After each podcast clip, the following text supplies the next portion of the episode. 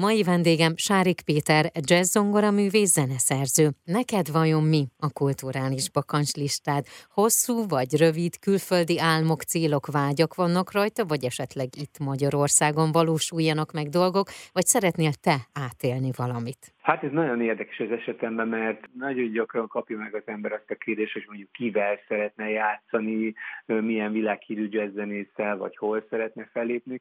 De azt vettem észre, hogyha az ember úgy önmagával rendben van, és úgy halad az útján, akkor pontosan mindig azok a helyszínek és azok az emberek kerülnek elé, ami éppen neki a legtökéletesebb. Értem én ezt úgy, hogy mondhatnám én, hogy a, hogy a világ legjobb jazzzenészével szeretnék játszani, mondjuk a világ legnagyobb jazz fesztiválján holnap, de valószínűleg annyira belennék tojva attól a stressztől, ami, ami, amit ez okoz, hogy életem egyik legrosszabb élménye lenne. Úgyhogy, úgyhogy ez ügyben így nem fogalmaznék konkrétan. Ami nagyon érdekes ilyen szempontból mindig a, a saját, meg a zenekarunk fejlődése az, ami a bakancs listámon van. Tehát tudom és érzem azt, hogy minél inkább előre lépünk, vagy jobbak vagyunk, vagy ügyesebbek, vagy nem tudom, hogy fogalmazzak, vagy mélyebbek, annál inkább nagyobb feladatok és szebb feladatok kerülnek elénk, és annál többet utazunk, és annál jobb helyeken játszunk.